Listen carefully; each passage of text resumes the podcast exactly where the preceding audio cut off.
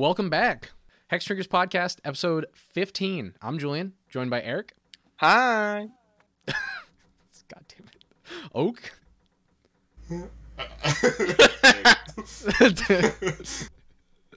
and Chev, are you gonna give me some of that? There. All right. That's that was like the one time I'm happy for Chev to give me the short yo is just like when everybody else decides that we're. uh I don't. I, I can't say that on television. Um. Anyway, off to a rough start here, but I think we've got an exciting week because we're taking a little bit of a trip down nostalgia lane. Uh, Chev, what do we have on the docket? Well, Wizards uh, so rudely removed the From the Vault series from us, and we're going to bring it back in a completely different way and just co op the name.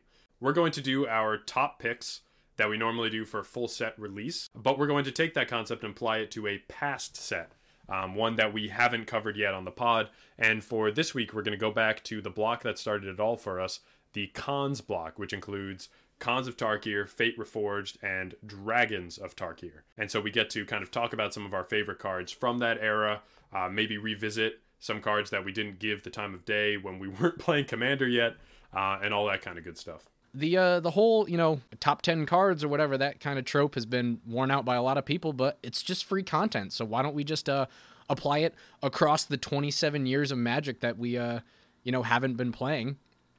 And um we're gonna personalize it for each uh each block that we go through. But um we are primarily a commander focused play group so let's just start off right off the bat. I'm gonna throw you for a loop because this is not the first one written down on our note sheet. What's your guys' favorite commander from ye old Khans block I'm happy to jump right in here and talk about Anafenza of the Foremost. Oh, a a Khan from Khans Block? Would you A say? Khan from Khans Block. She was featured throughout in both the before and after the Fate Reforged, but I'm talking about during the era of the Khans. She was one of the leaders of the Abzan tribe, and she is just a great card. I think that she was Could you a us really what she does? Yes, I can. I was going to get there. Uh, but I'll start there instead of getting there. Uh, she costs Abzan for a 4 4. Whenever she attacks, you can put a 1 1 counter on another tapped creature, probably attacking, but potentially they bolstered or something.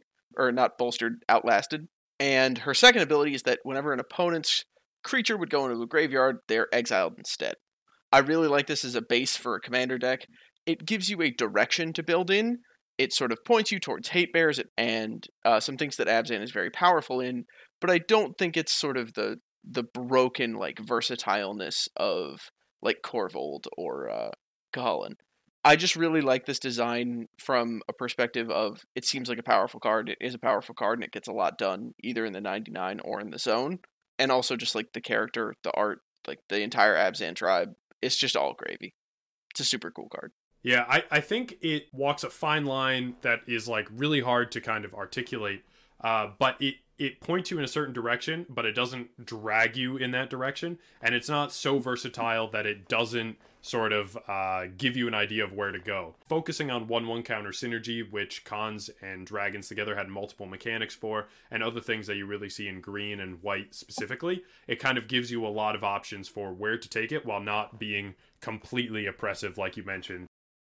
So a deck I played against this Anafenza deck, which I had a lot of trouble with, uh, being a graveyard hate uh, inherent commander, is my pick for this block, which is Alesha, who smiles at death. An old old favorite uh, commander deck of mine, and really my first attempt at making a sort of weenie type strategy. Alesha, of course, is three mana, and then whenever she attacks, you can pay black or white, black or white, and reanimate a creature with power two or less, tapped and attacking.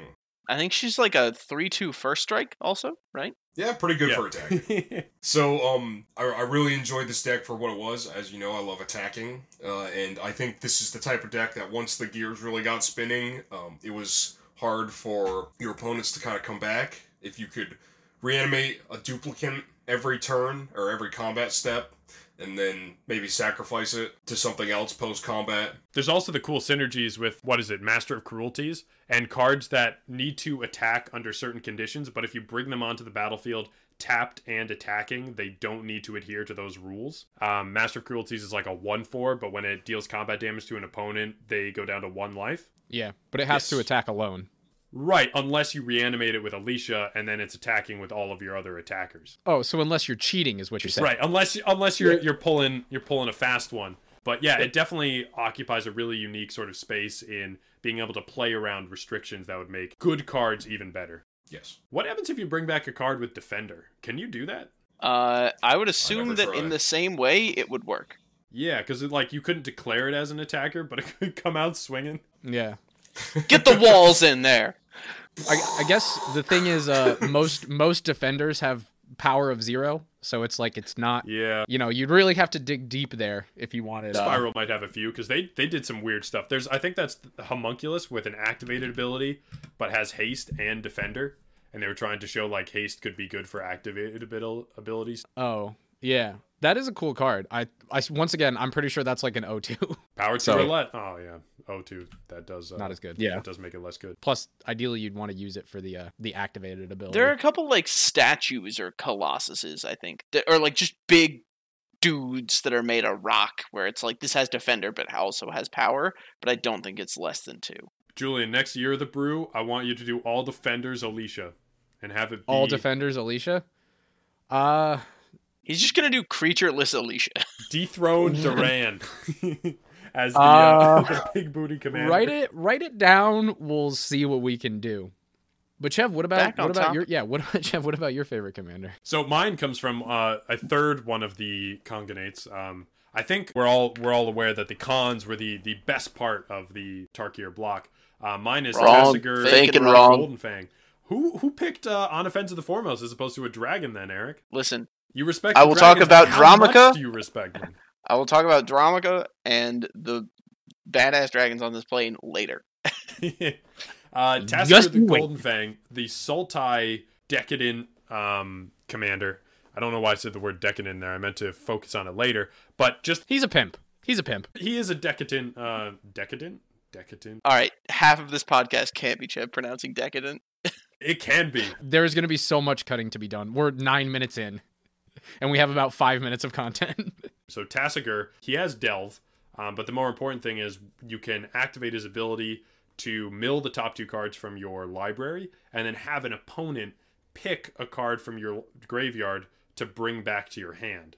And I just think that's super cool in the politics kind of space because you know you can ask someone to get back an actual threat to deal with the problem on the board, or you can kind of pick someone and have everyone argue over what card they're going to get back for you. And I think it's a really interesting space where it's not just, you know, bringing cool stuff back, but how can you capitalize that to sow chaos and insanity among everyone else, which, you know, I, I, I kind of like to dabble in making everyone else go a little bit crazy when I play Commander every once in a while. Chev, I do think you're underselling an aspect of Tasigur, which is because he has Delve and you can run other cards that control what's in your graveyard. Sometimes when it says your opponent gets to choose which card you get back, sometimes they don't actually get to choose because you have cut your graveyard to be the best of the best cards in your deck and they're just hosed and they have to pick something good to give you. Oh, well, we're all about giving our opponents choice, Eric. You know, we're just making sure that they choose the right one. Chev always puts You know- his uh, choices between a rock and a hard place. well, can't help but notice uh, that all three of y'all chose uh, a Khan for your favorite commander. Uh, And, um, Alesha is not a Khan. You sure about that? I thought Zurgo was the Mardu Khan. In one timeline, yes. Same with Tasigur. Wasn't Alesha? I thought Alesha was one of the. I, am I just like super stupid? I mean, I. Could, I did. I, I thought. Things sh- get wonky. all right, whatever. Well, you know what? I can't help but notice that all of y'all chose humans, humans as your favorite commanders when the set that we came into was dragons. Now, I will say, each of the commanders that you guys chose, I think, were foundational picks. Uh, I think that a lot of the things that we picked up in this set and what you guys have been hitting on were things that kind of went with us until this day. Obviously, the whole attacky red stuff that Oak likes to do, that's that. And Eric, you know, likes Abzan slash Selesnya slash counters value. But I picked a dragon because dragons are cool, as Eric will attest to. And um, I did not pick Ojutai though. You, might think that might be the pick, or even Silumgar. And while I do like those cards a lot, my favorite is the boss bitch. It's Atarka, Dragon Lord Atarka. She's big, she's beefy, and she doesn't give a crap what you're doing. She's gonna throw some flames on you and then hit you in the face for eight. Five red green, Seven mana, eight eight, flying, trample. That's all you need to know. That's all you need to know. Dragon Lord Atarka. She's the best one. I kind of want to build a deck around her now because I just I'm remembering the good old days when I used to just spin the Mael wheel and slam an Atarka on the field, and it felt good. Felt good. I definitely think none of us have enough big smashy decks that like don't necessarily well, we have ones that cheat stuff into play, but we don't have ones that are just straight up make stuff and smash them. I, I think Oak might disagree with me on that one. I mean, I know one deck that Dragon Lord Atarka's in. It's my dragon deck, and I respect that man, that woman, that female dragon. Oh yeah, oh yeah, yeah. Like I said, Thanks, she's, Eric. she's she's she she's the boss. Let it be known here that Eric respects women of all different species. even the ones that don't exist. yeah, even Damn fictional straight. women. Eric is just throwing the respect around. but sort of shifting away from like commanders and sort of the the legendaries and the super rares i'm going to continue going out of order because this is pete chaos draft now what was everyone's favorite like uncommon common just every couple of packs you'd get one of these and you're like oh this is sick Oh, I got one. Tell me about it is it conifer strider No, it's not Conifer Strider. Although Almost that gonna pick that for that is- exact reason. So, if we were doing like a uh like a top limited pick or whatever, like if you're just going pound for pound, I think Murderous Cut has to be like one of the best. It's an uncommon, and it's uh, four and a black, just destroy target creature, clean and simple. But it's got Delve. In any self-respecting deck, this is just a one mana kill anything, which is just so good. But because, like you said, this is peak chaos, I have a second a second card, and that card is Humble Defector. And Oh. this is the homie. yeah, whatever. Two mana, two one. That's fine. Like limited fodder for days. But no, no, no, no. We're not attacking. We're tapping that boy to draw two cards. Not discard any cards. Just draw two cards in red, and then give it to target opponent of your choice. Obviously, red can't have anything that good. But this card is just. It's so fun. It's so off base for what red wants to do. Uh, it's just it's so fun for commander. You know what I mean? Um, except for when I play it and tap it to draw two cards, and then it goes to uh, you know who, whoever my quote unquote friend is at the table at the time, and then I just never get it back.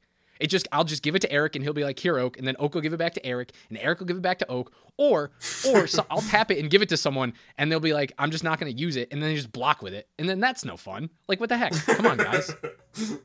this gentleman should be passed around the table as the turn orders go Ah, there's just so many terrible things that I want to say about. let's get off of this topic as quickly as possible chev you were about to say something I love the magic of editing. Uh, I love Obeka, the the recent Oak. commander. Um, I think. Oh no, I'm thinking of Zedruu. Put it in Zedruu and just get double win. yeah, yeah, yeah, that's a good one. So, Julian, you mentioned one mana kill a creature. I got a proposition for you. I'm ready. How about one mana draw three cards? Uh, I you know Formerly modern legal. I was no longer modern legal. Yeah, no, no longer legacy legal either. I think I I was gonna pick this card, but you beat me to it. I know. Yeah, I'm glad I beat you to it. This card, the card I'm referring to, of course, is Treasure Cruise. It is eight mana, one blue and seven generic. Draw three cards, sorcery speed, common. Uh, probably insane and limited, but turns out it's also pretty good in every format. Uh, Yep. So much so that it had to be banned or restricted in most of them. It does also have Delve. That is a, a trend among some of the jank awesome cards from this set. we love delve Great card if you're trying to play any deck that has Vial Smasher as a partner. I can tell you that much. That's true. Oak, is it in your Vial Smasher deck? My Vial Smasher deck does not have blue. Yeah, that would make it difficult. oh, that's a mistake. Yeah. So I was I was thinking about this a lot. Like what since this isn't a limited environment we're talking about, I've got to change my pick and I'm going to go with Dark Deal. And I think Dark Deal is just a, a super cool uncommon from the set. It's not an effect we ever really see in black, which is wheel your hand and everyone else's hands for three mana and then just draw one less. I, I can remember getting it and playing it in the uh, Abzan starter deck just because I was able to get rid of all the bad cards in my hand. Also, it's just like an effect that makes everyone a little bit annoyed at you. And that is really what I enjoy playing. Especially, you know, someone's made their hand good and you make it just a little bit smaller and all the pieces are gone. Uh, also, you know, an all star that's going to be with the the recently released Tergrid, um, who you know you get to play everything that gets discarded or sacrificed of your opponent. So make them wheel, and you get a lot of uh, content to choose from. I uh, remembered putting that in your uh, your Glint Eye deck and almost picked it as well, but then I, I was I was led astray by the the cruelest of mistresses, the color blue, and I picked Reality Shift. In my opinion, probably blue's just best targeted removal. Two mana, instant speed, exile target creature. Now that might sound like a white ability that they should print, but no, it's blue. They unfortunately get to manifest the top card of their library. It becomes a 2 2 creature. However, usually they just end up manifesting a land. Rarely, if ever, do they manifest a creature they actually want to play. 100%. This card is like it's kind it's kind of it's kind of interesting like, you know, you were saying it's the best blue targeted removal and I'm like, "Oh, well there's like Pongify and Rapid Hybridization." And you know, like those are one mana but it's only destroy and they get a 3/3 which is bigger. But I'm just like the fact that these are so cheap and exist, like it doesn't matter that they get a 3-3, like especially not in a multiplayer format where we're playing huge stuff. Like it doesn't matter. It- yeah, you're right. This card is ridiculous. Yeah it's, it's just whack. Chev, I do want you to tell the people about your original pick though, because I don't play a lot of Abzan, but if I did, I would play that card nonstop because it is a powerhouse.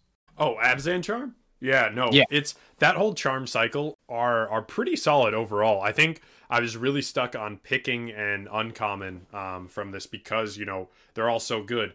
Abzan charm is white, black, green. So Abzan. Yes, it is Abzan. Okay, good. Exile target creature with power three or greater, or draw two cards, lose two life, or distribute two one one counters among one or two target creatures. I mean, you're never gonna pick option three, um, but you still get to either exile a creature with power three or greater, which is you know someone pongifies something and you can get rid of that, or an actual dragon like Atarka, or just drawing two, lose two. Um, that's an effect that black will play all day, especially at instant speed. Uh, it, it's just so anything you want to do, this card can do. I, I mean, mostly it's going to be exiling, um, but I can't imagine coming up against this in limited. That would be real sucky. And yeah, in limited especially, the versatility is just crazy. Because that's where that third option does become viable, where to just instant speed be like, actually, you lose these trades and just get absolutely blown out. Yeah. Well, those are all great picks. I mean, this whole block is reasonably stacked from, you know, common all the way up to mythic in terms of just cards that you want to play. I mean, a lot of recent design has been, but I think this was kind of that sort of turning point this this era that we we came in, which is pretty fortunate for us. But um those are cards that we play. You know, people play Murder's Cut, people play Reality Shift, but there's also 557 other cards in this uh, this block that we don't think see as much play as they deserve. These are kind of the the unsung heroes, the underrated cards of this this block. Chev, what are some cards that you feel deserve a little more love? So there's there's three um, that I think I, I was gonna try and do one from each set, but I just enjoyed these too much. Uh, we've got Brutal Horde Chief, Commune with Lava, and Display of Dominance. Brutal Horde Chief is essentially um, Master Warcraft on a stick, where you get to it's a creature. Um, I think it costs like five, uh, four, um, and whenever a creature you control attacks, defending player loses one life and you gain one life. Boring what's really cool is it has three generic hybrid red red white hybrid red white um, creatures your opponents control block this turn in Fable, and you choose how those creatures block. So you are limited to only playing this in Mardu plus decks, but having the ability to just kind of completely change a combat, even if you're not involved, that's the thing that I think is really useful in a multiplayer format that we don't see enough. Is it could just be one opponent swinging against another opponent, and you can completely rearrange the blocks, get some political angle out of it. Um, essentially, make one of your creatures the lore and have everyone block that while the rest of your creatures get through. It's just so versatile in a field we don't normally get to see a lot of changing in. Um, Commune with Lava is kind of like something we've uh, seen more recently as a powerhouse, which is Escape to the Wilds.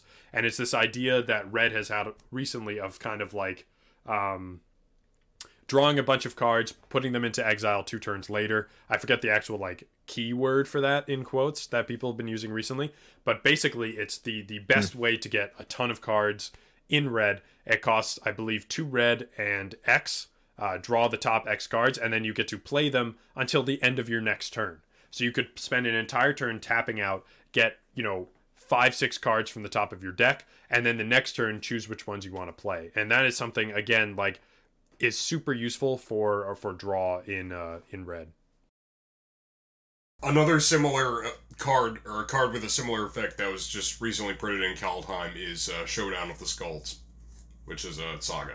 Any help that red can get with drawing cards, I can't even count on two hands the number of times I've been playing. We've been playing against like Oak, and he's got a ton of mana and probably like one card, and uh, it either wins the game or it doesn't.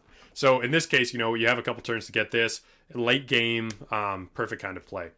Last card I want to highlight: Display of Dominance. Now this is no Veil of Summer um, that costs like seven, eight dollars at this point. Only because it's been banned a bunch of times. I bet you it'd be like 20. It's it's nuts for an uncommon like for that to cost in today's day and age, ridiculous. So uh, one in a green. It's choose one, destroy target blue or black non-creature permanent, or permanents you control can't be the target of blue or black spells your opponents control this turn. Basically, giving all of your creatures hexproof. Which, yeah, they're gonna probably want that against, um, especially black. Blue has bounce effects, Pongify, Reality Shift, like we've covered it's it's a budget version. It costs 13 cents, and it won't protect your cards from being countered. But not only can you get rid of things like a Phyrexian Altar or a Rhystic Study, uh, but you can also protect your board against some uh, nefarious trickery while you're going for the game-ending play. So that is a card I definitely want to see more. I mean, the other thing for that is just like there are so many multicolored cards now that there's just things that are like incidentally blue or incidentally black, and you're just like, boom, dead, easy. Like you know, the hexproof thing is good, but also sometimes you can just off permanence. It's good enough. I, I definitely think like there are some modal spells. There's a mode you, you think you'll never use, and then you end up using it. Like that, uh, put two two one one counters on an Abzan charm. I was thinking more warping wail, exiling a creature with like power one or less, but uh, That is, yeah, that that has come up. That has come up. My, my poor brash taunter. Uh, Mother of Runes and Giver of Runes. Yeah, basically, basically all the cards from Oak's decks. yep, that is normally who it targets. Yep. Well, no, the counter spells come for come for Julian. Actually, no. I think Chev use, use, usually uses Warping Wail to counter like uh, an insurrection or a, a debt to the deathless from Oak. Anyway, so I've I've been I've been pretty hands off when it comes to that sort of stuff. That's fair. Julian, what are uh, what are your picks for top cards you wish you saw in Commander more? Well, Chev, after you went and decided you wanted to do one from each set, I think we all followed suit. So I'll just carry on. For Khans, for me, it's a Pearl Lake Ancient. Once again, a big old uh, beefy control threat. Uh, five blue blue, so seven mana, six seven Leviathan, one of my favorite creature types from back in the day. It's got flash, of course, because why would I want to play this on instant speed just in case you know I had to counter something? Um, also, can't be countered. So if we're playing the mirror, uh, the control mirror, uh, you know, he can't mess with me. It's got prowess. Obviously, want to be casting a lot of spells so I can beat this guy up. So he's just a good threat, but he's also got this last line of text that says, "Return three lands you control to their owner's hand. Return Pearl Lake Ancient to its owner's hand." So it's got that sort of Nezahal. We've seen this on a few of those, you know, big sort of control threats. Um, that sort of like a protect, uh, built-in protection at slight card disadvantage. But what I was actually thinking that I think is really cool for this, just because I've been doing a lot of uh, landfally things lately with both the Year of Brew and also, of course, Tatyova, is this is just a great way to, you know, if you've run out of ramp spells or like I have several times, run out of basic lands in your deck, uh, you can just pop this guy back to your hand and that gives you, you know, a few more land drops for the next few turns to get the, that value. So I think this is great both in a flash or control type of shell, but also if you're just trying to play play lands like we all are, obviously, all the time. Uh, Pearl Ancient's pretty cool. Pearl Lake Ancient's not Mimi, but next pick is like real not Mimi. Like this card deserves to see more play. It's an absolute bargain, and that is Citadel Siege. Um, honestly, all the sieges are sweet, but Citadel I think is the most underrated, probably because it's a white card, and people are like, yeah. Hmm. Two white white for an enchantment. Uh, as Citadel Siege enters the battlefield, you choose Khans or dragons. For Khans, at the beginning of your combat on your turn, put two one one counters on target creature you control.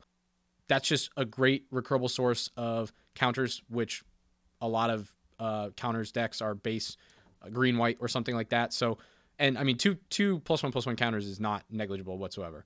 But my personal favorite option is you pick dragons, and at the beginning of combat on each opponent's turn. So once again, we're talking multiplayer formats generally. Each opponent's turn, that's usually three other opponents, tap target creature that player controls. So to be able to basically nerf each opponent's best creature um, every turn before they get to attack, you know, that's potentially uh, a 12 12 Menace Kozilek that you are now tapping down, or a uh, you know 10-10 Ur Dragon, or a Maelstrom Wanderer, or whatever. You know, I'm just you know spouting out Yeah. the fir- yeah the first thing Any that comes to the top of random my head. creature.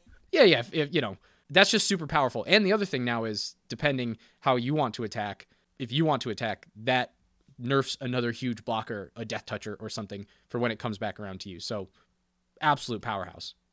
I ran this card in Marath, and you're absolutely right. This this card, both options just slap, but the the dragon's option of tapping stuff down is just so powerful every turn.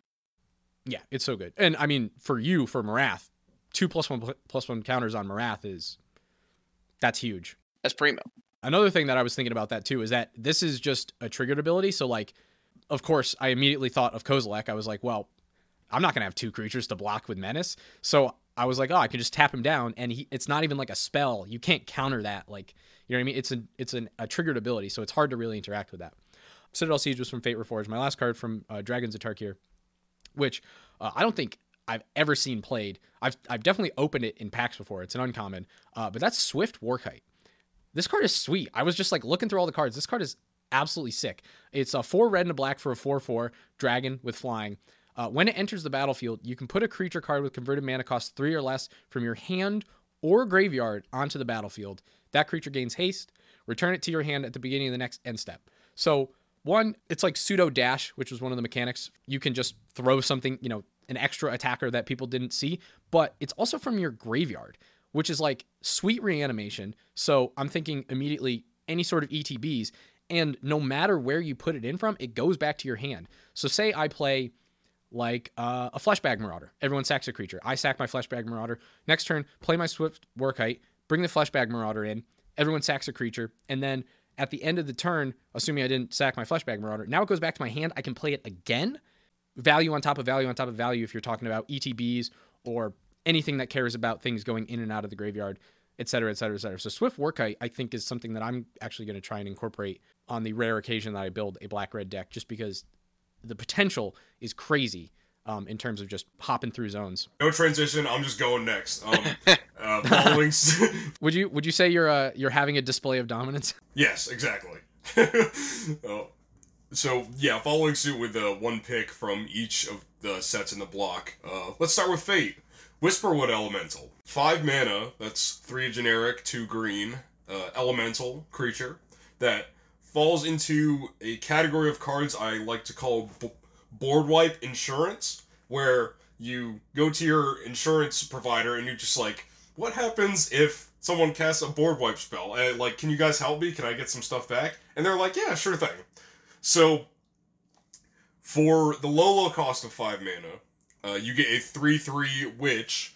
Uh, first of all, in each of your end steps, lets you manifest the top card of your library, which is fine. But the more fun ability of uh, Whisperwood Elemental is that uh, you can sacrifice him, say if a board wipe is about to go off, and till end of turn, each non-token creature you control gets when this creature dies, manifest the top card of your library. So original set of creatures might be gone, but you have all these little manifests now, some of which could probably turn into creatures. Uh, and I mean, in either case, the board is now cleared, so maybe maybe you'll even get to get in with those little two two creatures. So, uh, moving on from Khans, we've got the card Dune Blast, which is seven mana, uh, for an Abzan, for destroy all creatures except one. Uh, and now this is just I, I understand being an Abzan card. This is a deck or a card that's hard to put into a lot of decks, but I really like this card and I really like it flavor wise. Uh, the flavor text saying something to the tune of uh, the Abzan save this spell for their like last resort because it brings about what they fear the most, which is being alone. Uh, so yeah, uh, great for Voltron decks and just anything where you're playing gigantic creatures that you want to get through with. You play this and then swing with your giant creature. It's perfect.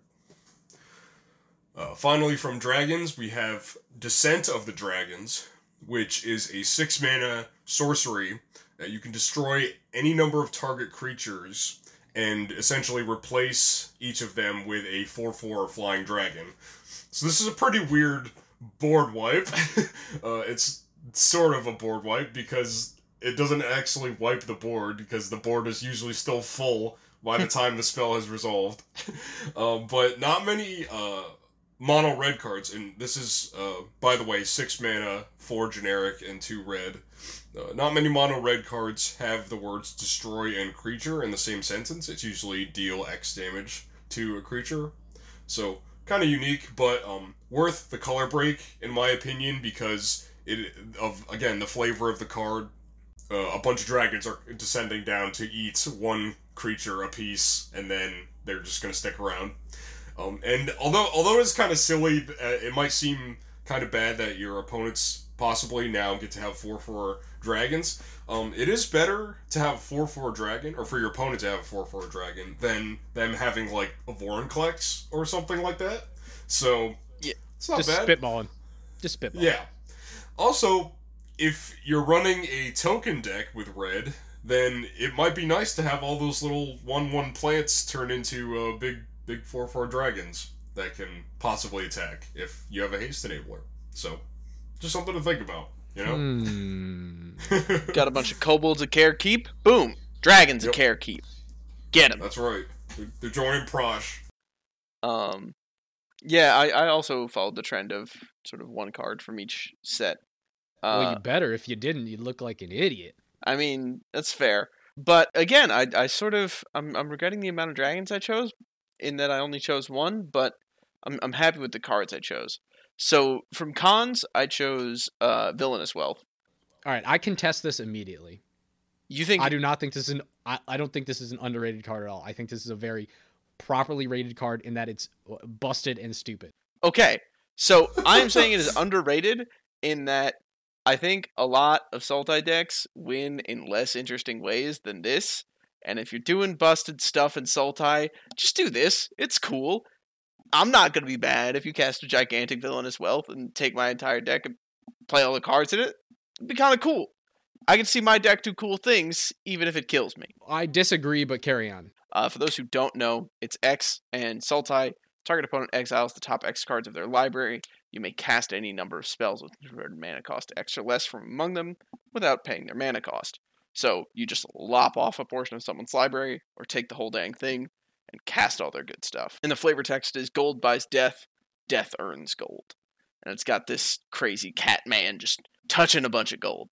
It's it's a great card that I think is a very powerful effect and doesn't in, even need infinite mana to be good. If you resolve this for X is 10, that's gas. Moving on to Fate, where hopefully Julian will be a little less upset with me. Uh, I picked Soulfire Grandmaster. This is a card that I think is super sick. It's one and a white for a human monk. With lifelink, instant and sorcery spells you control have lifelink, and then two and either red blue or red blue. The next time you cast an instant or sorcery spell from your hand this turn, put that card back into your hand instead of the graveyard as it resolves. It's a 2 2. So it's a 2 mana 2 2 with a bunch of upside.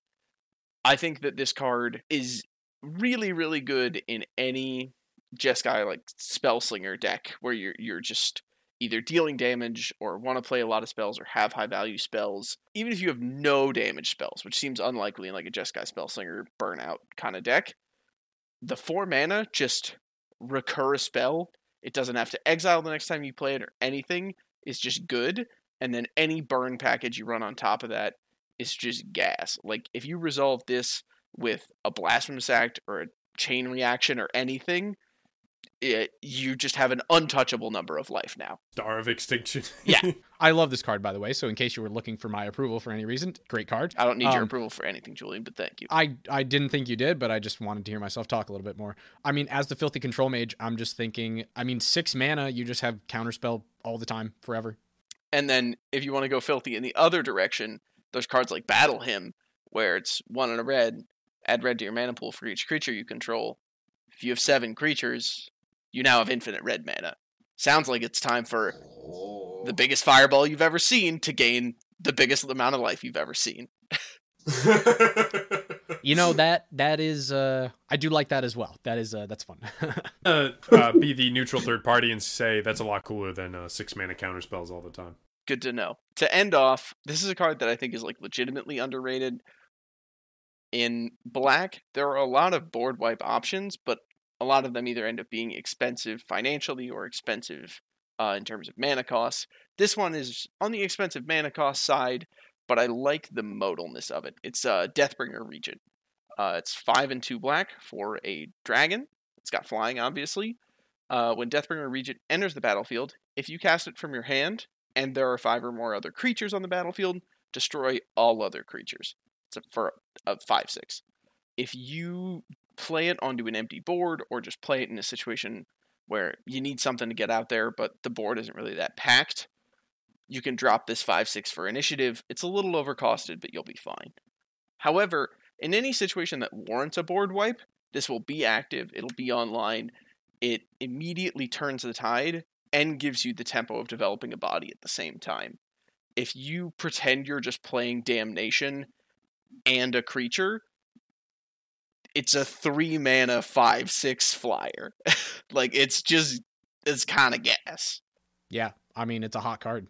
I didn't even like really do that math until I said it. Of like, this is damnation that comes with a three mana five six flyer, and like that's it's kind of hot. I just, you know what? I just that's just like a nice optimistic thinking. Like if you if you wanted to like game theory it, like I'm sure that's not right, not the right way to do it, but like it's just that's just it just makes you feel much so better so much better about that card. You know what I mean? You're like, wow, this is that's busted. That's crazy. I mean, yes, And I just it's good vibes. You know, it's just good vibes. it's only damnation plus a three mana five six. If you already have seven mana, if you only have four mana, you can't just play the damnation half. But just like also play green or something, or like artifact mana. Get seven mana. Well, I mean, Eric, if we're talking about playing green and we're talking about good vibes, I don't know what better good vibe there is than having big booty. Tell us about your favorite build around. Ah, my favorite build around is a card that I think is really interesting. Uh, someone stole my actual favorite build around, so I've chosen this as my second to your choice. But it's still super cool. It's assault formation. Do you mean ass alt formation? Then you know what? That's fair. Just just thought of that. Just thought of that. No, uh, yeah, clearly right off the top of the dome. Uh, it's a one and a green for an enchantment. Each creature you control uh, assigns to- combat damage equal to its toughness rather than its power. An effect that we've seen a couple other times on, I think, Doran the Siege Tower and I think Arcades Sabbath. And then you can also activate for one green, target creature with Defender can attack as though it didn't have Defender. And then two and a green, creatures you control have plus O plus one. This card is a super interesting build around. It offers a lot to decks like Doran and like Arcades Sabbath that already have this ability inherently on the commander. But in green or green white, as I often like to play, you can pretty easily go get an enchantment. So you could just make a build around deck that really centers on I just got some thick lads and I'm here to do some thick things. There's there's a lot of really good auras that can help with this card that are way underrated for just giving like a bunch of defensive stats or good equipment that can go with it. A lot of really interesting creatures that look kind of terrible until they start assigning combat damage with their defense or until you start taking away defender from them. Also, the art has a dragon on it, so like that's just an instant plus. Facts. Right. It's from the Dragon's block. It's a good card. End of story. I really, I kind of want to do a count and see like how many cards in this block in general have dragons on them, even if it's not a dragon creature. If there's a dragon on there somewhere, I bet you it's got to be like two thirds, right? Probably. Uh, in the whole block, I would I would probably say it's closer to 50-50. But in, in the dragon set, I think it's got to be like two thirds, like three quarters. Yeah, that's Well- true. Because I don't think any would be in Khans, right? Because in Khans, all the dragons are dead. Um, are there not? Wait, are there no dragons in Khans at all? Uh, the elder dragons died out, so I think all the other baby dragons weren't like a big thing. Also, spoilers for Khans lore. Back in the day, I used to have this down pat because I was like, "What the hell is going on?" So I like actually looked into the story. I always think that dragons that are in Fate, because Fate is like technically part of the dragons timeline. Yeah, so are in Khans, but they're not actually in Khans. Never. never Yeah. mind. Khans happens. I think Ugin's like Sarkhan, you gotta reset the timeline, and Sarkhan's like, "I bet, dog, I'm gonna bring all the dragons back," and he does it. Dude, U- U- Ugin Ugin was like 14 million 14 million possibilities. There's only one. Yeah, Sar- Sarkhan comes back in his team reform. He's like, "Hey, can you tell me if this is the one?" And Ugin's like, "If I told you, it wouldn't happen."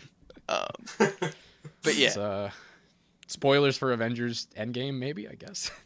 uh, Oh. yeah. Sarkhan resets Oh, the shoot. timeline. I have no idea how.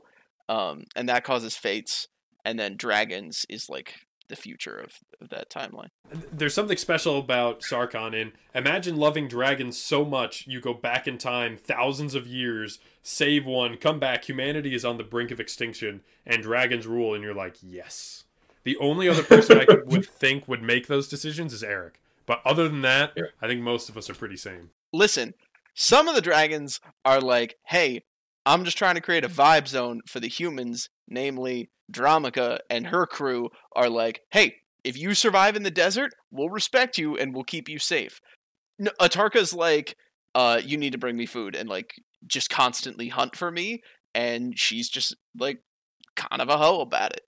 I mean, I'm biased, but the real homie was Ojutai with the Jeskai. I mean, they were just trying to like big zen, big chill mood. I mean, Chev, you you know what's up with the Jeskai, right? You're trying to ascend, right? Uh, your your favorite card or your favorite build around? Damn, Chev, I just handed you the like smoothest return out of the void dimension that we were traveling through in like the sickest segue, and you just squandered it. Yes, I did, and I I enjoy that immensely now, knowing what it was supposed to be. Uh, the the card that I like building around the most from this set um, is Jeskai Ascendancy. It, it's kind of like something out of Julian's old uh, Rev Your Engines series, where he would pick uh, powerful enchantments in standard and try to build decks around them. But basically, it's a a card, an enchantment for Jeskai that gives all of your creatures prowess, which is a pretty awesome ability. And then on top of that, it untaps creatures you control whenever you cast an instant or sorcery. So not only do you get to beef all of your creatures up to insane levels with just quick cantrips or whatever. Oh, and whenever you cast a non-creature spell as icing on the cake, uh, draw a card. If you do, discard a card. So you get a little bit of card advantage in there, but really you're just making a big beefy force and just getting to swing. Also, the art shows like an Avengers style squad of just all the different uh, creature types you see in um, the Jeskai Conganate. And it's just like, all right, we're here, we're going to get real big, and we're going to smash you in the face. And I think that that would be super cool to kind of play around with quick instants and sorceries, um, drawing cards, replacing your hand, maybe even stuff like Manamorphose if you're getting into a, a more multicolor environment, and just try and almost storm off with this uh, and just infinitely big creatures.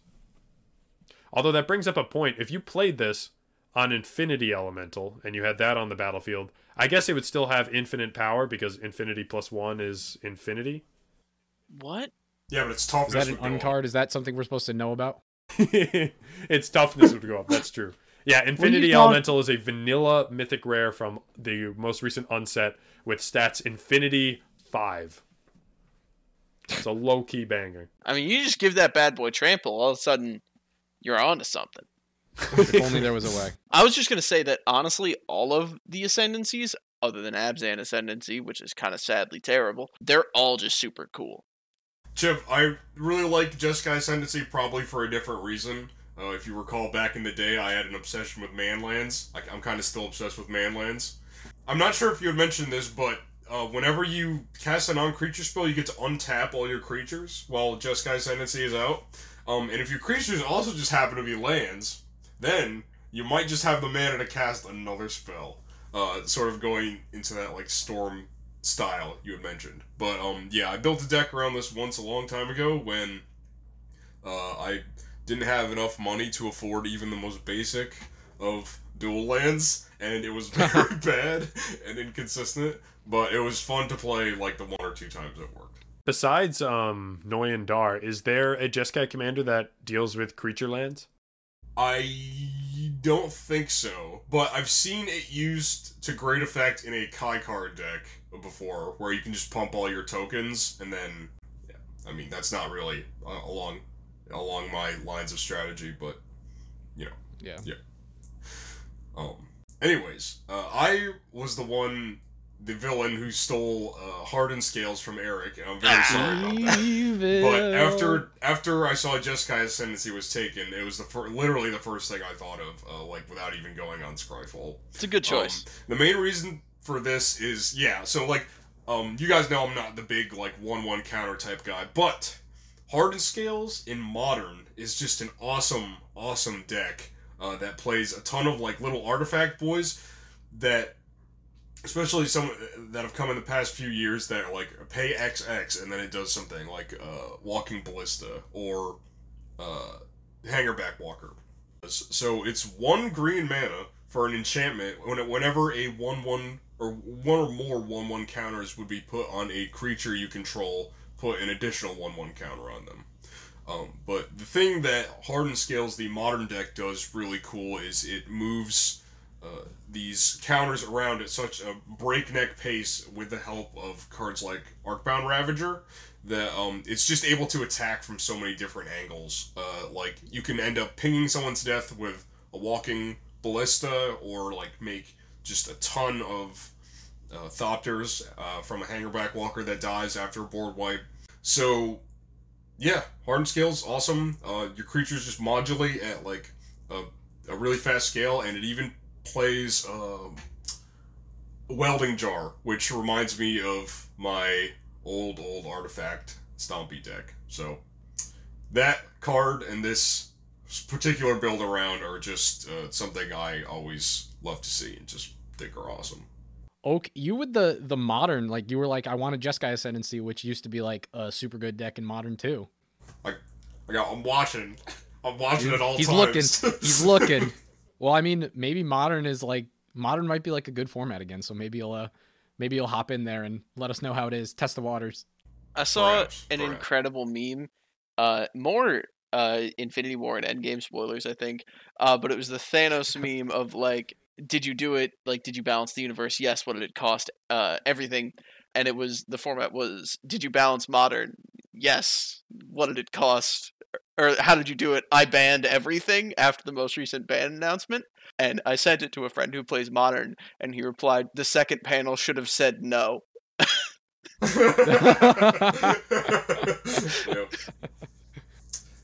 That is a shame. It's been what a week, two weeks since that ban announcement, and that they've already that what have they already discovered the next broken thing? I don't know. Uh, Maybe.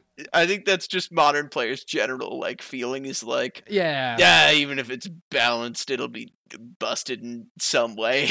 that's like kind of the whole appeal of modern, right? Is just you just go you go there to do stupid things because like got a lot of the stupid things that you might find in legacy or vintage, but like not the you know good hard control permission things that stop people from doing stupid things. Mm. Uh, anyway, God, we are. What is it about you boys that just make me float off into outer space when it comes to these these topics? I'm trying to trying to be a good host here and stay on topic. I mean, All right, we're about to get something one that's going to category take left. us way off topic. And uh, you you might be right, but I'm I'm I'm gonna do my best. Okay, I'm just gonna do my best. Understand? That's all. That's all we're doing. We're just doing our best.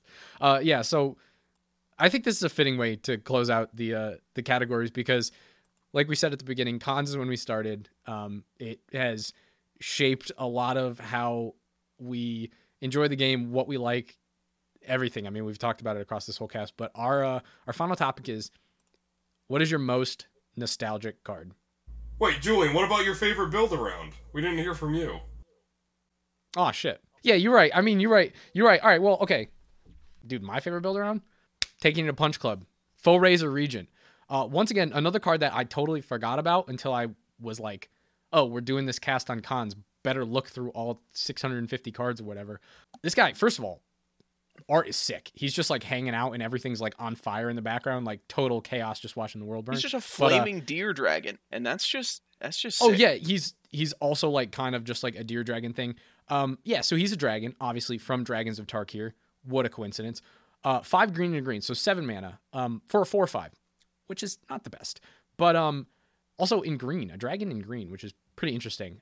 Four or five flyer, obviously. When he enters the battlefield, you can have him fight target creature you don't control. So removal on a stick ish, but then he's got another line of text that says whenever a creature you control fights, which includes him because he fights when he enters, uh, put two 1 1 counters on it at the beginning of the next end step. So this guy's the OG Fight Club. Like we've had a bunch of cards more recently. Like I'm thinking specifically of there was that one commander from I think Jumpstart um, who cared about fighting. But there's been some cards that care more about fighting and that sort of thing recently. But uh, from what I can remember, this is the OG, and he fights when he enters, and then when anything else fights, um, they get paid off for it. The way I like to think about it is kind of like it's like an RPG. Like you go and you like fight, and if you win your battle, you get EXP, and you like level up at the end of turn, and you like get two plus one plus one counters, you know, and you're like bigger, and then you know you just fight some more, and then if you're doing any sort of like blinky things, you can just blink this guy and keep fighting, and then all your dudes are big and beefy, and you don't talk about it because that's the that's the rule of Fight Club. You just don't talk. That's why we skipped the card, is because we don't talk about Fight Club. Oh, I'm sorry, guys. I'm sorry. I screwed it up. I'm imagining a Foe-Razer Regent with a thorn mammoth, thorny mammoth. Oh yeah, Thorn Mammoth. Whenever it enters, or and whenever another creature enters, it fights target creature you don't control. Ooh, You got Kogla. Kogla's out here fighting people. Mm-hmm. Got all them fighters. But anyway, to, to actually transition to our final category, Julian, do you do you want to take a trip down memory lane? Run us run us through the good old days. What what it, what what really takes you back to this block? you know, I was thinking, and um, my card is so stupid, but I love it so much. And I don't know if this is a trip to the good old days for you boys, but my most nostalgic card this is a trip to the bad old days. is is pressure point. So, for those of y'all who don't know what this card is, because it's not a good card, pressure point is a instant for one and a white. Tap target creature, draw a card. When we first started playing, we all went and got starter decks at our LGS, and I got the Azorius one, which was a sort of prowessy uh, monk slash dragon deck and it had four pressure points in it. Pressure point was just like kind of everything I wanted to do in a card. You know, it drew a card, so it replaced itself. It just kind of got me to where my big dragons and stuff, so I could beat in and win. And it incapacitated your best creature, which back then, because uh, you know, we were playing stupid things like Shrek and Hydra Brood Mother and uh, the card that Chev's going to talk about. Um, you know, these are big things. So I was like, well, why would I want to like beat those in combat with you know my little monks or whatever or like have to chump block i'll just boom tap it down draw a card and be on my merry way and um i for better or for worse i think my love of playing this card has shaped the filthy control bastard that i am today so uh i love pressure point and also the art is sick it's like this dragon falling out of the air with this monk on its head like just like Getting him.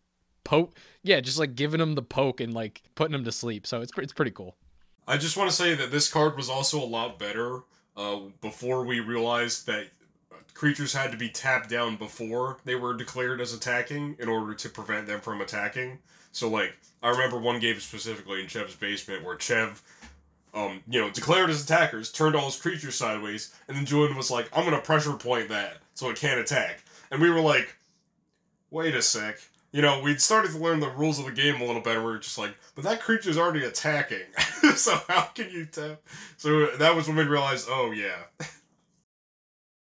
it was the wild west out there and uh i definitely made my my fair share of mistakes when it came to uh the rules Uh, if if no one else is gonna, is, does someone else want to jump in? well i will say eric uh pressure point is very effective against a very large creature i would say maybe you know ar- just arbitrarily an infinitely large creature um what's your most nostalgic card Yeah. So much like you, my most nostalgic card really informed how I like to play Magic today. Uh, it's uh, it's Enduring Scalelord. It is four and uh, green and a white for a four four flying dragon. Whenever you put a one one counter on another creature, you may also put a one one counter on this creature. Now, just immediately, if you you're like very familiar with the game, it pops out to you, hey, if you have two of those, you can just make them arbitrarily large.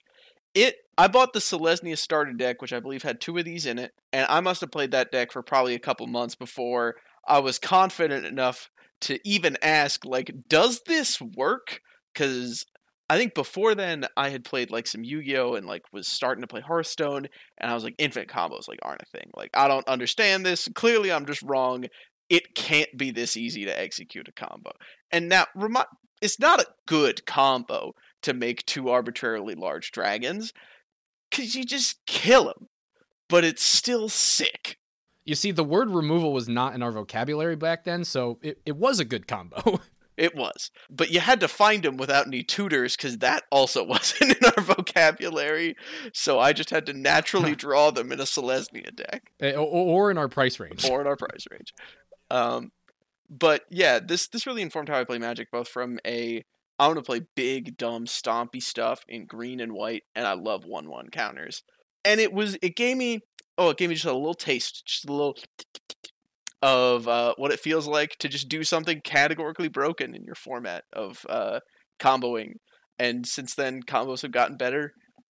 Big, just thick creatures have gotten better, and uh, I, I mean, I'd say you've probably gotten better as well. I have also gotten better. Yeah. Oh, that's good to hear. I still still got to give my boy a shout out. But uh, I, th- I think actually a lot of us have cards that pressure point would hit. Oak, do you want to go? Because I'm just happy to go from dragon to dragon. Yeah, I was I was gonna say mine follows a very similar theme to Eric's in that it was the uh, one of the big dragons in my original starter deck. Mine is Kolaghan, the Storm's Fury, a card which has, for me, long since fallen to the wayside because it's not really good. um, and in fact, it's a five mana four five dragon. Uh, it's got dash for five, so it's not even like a reduced cost dash. Um, and whenever a dragon you control attacks, I believe, or all dra- all creatures you control get plus one plus zero. I probably should have looked this up beforehand, but it's something along those lines. Um, but anyways, like okay, five five mana for a five five flyer is fine, but like I'm just thinking about specifically like, like the dash mechanic and how it was the like pivot of that original starter deck I had and how bad of a mechanic that is. Like if you compare Dash to something like Riot, it's just like how did how did Dash ever like how did they ever think this was powerful enough to like warrant an entire deck build around for it? Or like dash to foretell. Dash is fun. It's fun though. It, it is fun, and th- there are a couple cool Dash cards, uh, but it's just like I just wish it just had haste. You know what I mean? For anyone who doesn't know, is you pay an alternate cost, and the creature you played the dash cost for gets haste, but then you have to return it to your hand at the beginning of the next end step. So it it could dodge some forms of removal, sure, but use case for that is like very very limited, especially like Julian said in a play group where removal was not in our vocabulary at all. And the only removal we had was tapping down your creature before it attacks. And so you just played paid five mana to let Julian draw a card, essentially. Sounds like a good trade for me. Chev called this out earlier. What about an Obeka dash decks? You dash everything out, and then you're just like, oh, turns over. Ah, it's got to stay out there. Oh, it's out there. Oh, God, how to get out there? Fortunately, um, Well- so it, it, it's kind of good because there's a few cards that benefit from a reduced dash cost, but you also run into there's not a lot of good dash cards. So like there, there's things like the Mardu Strike Leader, which is uh, three two for three, dash for four. Uh, when it attacks, put a 2 1 Black Warrior creature token onto the battlefield. And that's like one of the good rare effects. But then at the end of the day, you just have a essentially a 5 3 for 4 mana, which isn't that much of a benefit when you can do much more broken things with Obeka. Overall, Dash is just more of a hindrance. yeah, We just want to go fast. pretty much. Yeah, That's all we we want do to do. want to go fast. So, yeah, I mean, Kolaghan, I'll always remember him as, you know, that card that was just boom, big, bold, foil, printed on the front of my original starter deck, but he just really was not that good. so, how about a better card? Jev? Better is uh, arguable. when we got to um, our LGS, dragons had just come out, so they had all of the welcome deck, not welcome decks, starter decks. I forget what they were once called, the forgotten product, but they Rest had all of them from like uh, dragons, Khans, and Fate Reforged, and nothing really stood out to me like the Khans. I think it was called Arm for Battle, or maybe that's one of the more recent ones. But it was like a big, strong sounding thing. And Ivory Tusk Fortress was the uh, the the shiny card with objectively better art than the um, the set Ivory Tusk Fortress. It just it looks like what you want it to look like from Lord of the Rings, and it's a five mana five seven. So we're starting off strong, and then untap each creature you control with a one one counter on it during each other player's untap step. And the deck was built around the Outlast mechanic, which was tap a certain amount of mana on a creature, tap it as a sorcery, and it gets a 1 1 counter on it. So basically, like you have this face card that is undoing the downside of Outlast, which is always the question of do I outlast my creature and tap them out so the opponent can swing through? Um, well, in this case, they'll just be back and better than ever. Uh, especially when the deck threw in a bunch of these um, one-one counter payoff cards. So it's a really strong ability to just have all of your creatures. I guess at the end of the day, they essentially have vigilance, but I mean, you can also use activated abilities and stuff if one of them have a one-one counter in one of those. But it just to me it is the set like I, I i understand that dragons of tarkir were part of it but i will always remember the Khans and you know i'm not saying sarkhan did them dirty uh but it kind of did All right, so Sarkhan did some of them dirty. Like They're all Zurgo. Zurgo's Zurgo went from striker, being- Anafenza as a ghost like All right. who did better? Okay. Oak's favorite commander, who went from not being a Khan to being a Khan. Because Zurgo got bent because he wouldn't bend the knee to the dragons, as one should. Anafenza, uh, as much as I respect the woman, was like, nah, ancestor worship or death. And Dromoka was like, that's a super easy choice for me, actually. That's a that, that that's gonna be that's gonna be a death for me, dog. Uh, also, Narset went from being a Khan, which is like that's pretty lit, uh, to being a planeswalker, which is arguably much more lit. So Narset was kind of orphaned and like had to get like exiled and like went to go live on Kamigawa with Tamiyo. she had some trauma Uh, I mean, I don't know that part of the lore, but well, whatever. Ivory Tusk Fortress? Pretty cool name for an elephant, but how about another five mana elephant from Khans with another cool name called Avalanche Tusker? Yo, look at this one of my dude. favorite names in Magic, Avalanche Tusker. This one, this is the I guess teamer version of Ivory Tusk Fortress, but uh, I'm sorry, I just I love that name, Avalanche Tusker. that is an aggressive elephant a six four I forget if it's the regular art or the promo art or something, but there's one where he's dead ass just snowboarding, like snowboarding down a mountain. Actually, both of them. But uh, I, I will say, Chev, I forgot what Ivory Tusk Fortress did, but uh, yeah, he's actually he's by far the best card out of all of our nostalgic picks. I forgot that he was five mana. Five mana? Are you kidding me? again we go back to you know poor assessment of what i should do and i think it was this this 04 for one black um, that was in the deck and i had four of them and i could pay one black to outlast it and i was always like i'm just to keep outlasting this guy and then it's like why would i play the fortress i now have like a 7-4 and then it would just get tapped down all the time yeah no ivory tusk is definitely like one of my one of my favorite cards and i hope to see something with him soon but unfortunately it doesn't deal with minus one minus one counters so i'm kind of left a little bit bummed Just make a more fun deck that deals with plus one plus one counters. I have fun with minus one, minus one counters. It's you who don't have fun with them. I mean, yes. Chev, that's why you just tell your friend Eric to do what he always does and make a plus one plus one counter deck and just put Ivory Tusk in it, and then you can just see it in action. That's true. You can see it up close and personal because it's gonna beat your face in. That's true. I can see it and then I can murder it, and it's the best of both worlds. As Chev knows, my next one one counter deck will unfortunately just be Selesnya, not uh, not the full package. We got a spicy brew coming at you. What do you what do you got going on? Uh, you and potentially the listeners, if it ever makes it into a Eric Day of Brew in the Year of Brew article, uh, we'll have to have to wait on that.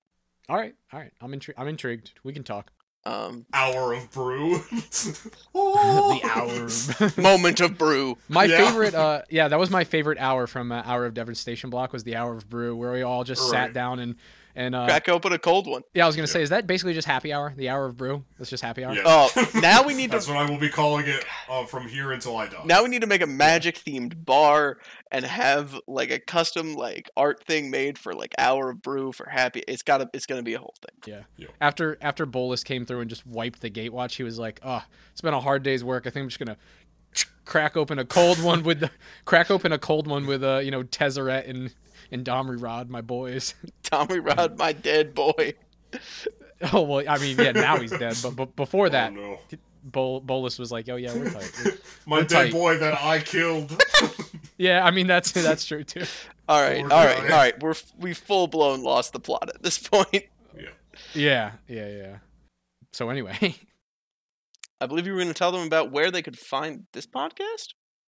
God, Eric, always the voice of reason. I appreciate you so much. Uh, they can find this podcast on Anchor, Apple Podcasts, Spotify, and wherever else better podcasts are found. If we're not on your favorite podcast streaming service, hit us up at hexdrinkers at gmail.com or in our DMs on Instagram and Twitter at hexdrinkers, uh, and we will get ourselves there. Or if you just want to talk to us, um, tell us about your favorite cards from Khans Block and why they're better than ours, which is obviously not true, but you know, um, hit us up there. Also, go to our website, hexdrinkers.com, if you want to once again find this podcast or read any of our articles. Got some really exciting stuff happening in the year of brew, if I do say so myself.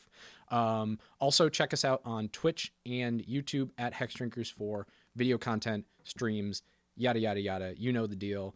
Smash the like button, subscribe, tell all your friends. Um, and once again, thanks to Watsy for listening. Uh, we always love to have you guys uh, tuning in.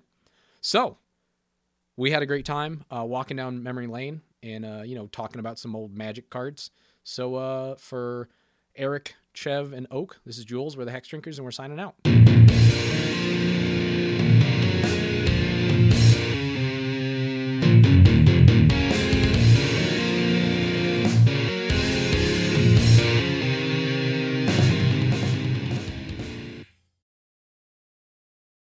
Speaking of the boys, though, ding, ding, ding, ding, ding, I need to put a sound effect in here because we got a bonus round. Chev hates it because he's like, "How can you talk about art? They're just hearing our voices; they can't see it." We're talking about our favorite art, okay? Because I noticed, I noticed that we put our favorite arts in there, uh, other than Chev because he's lame, and um, every single art is just, it's just the boys, just in different contexts.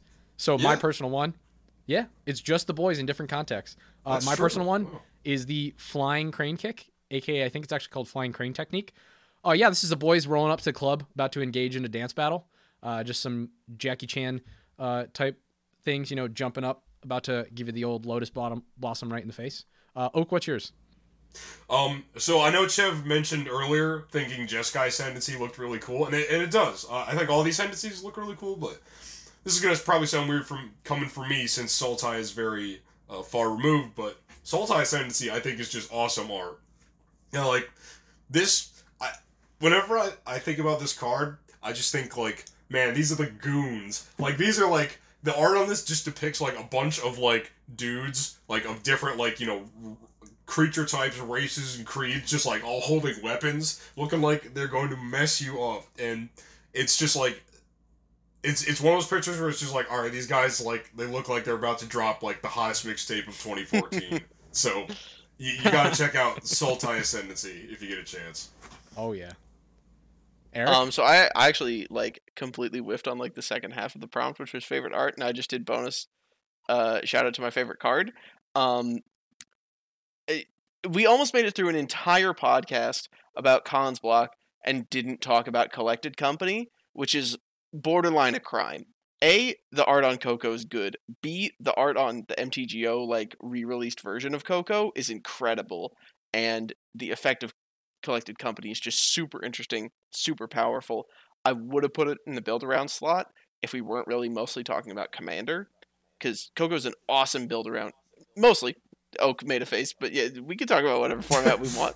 I don't know anything about other formats though, so Coco's a super cool build around card, but it's also just a really cool, powerful thing that you can do and just be like, hey, I'm gonna pay four mana and get a bunch of value to the board.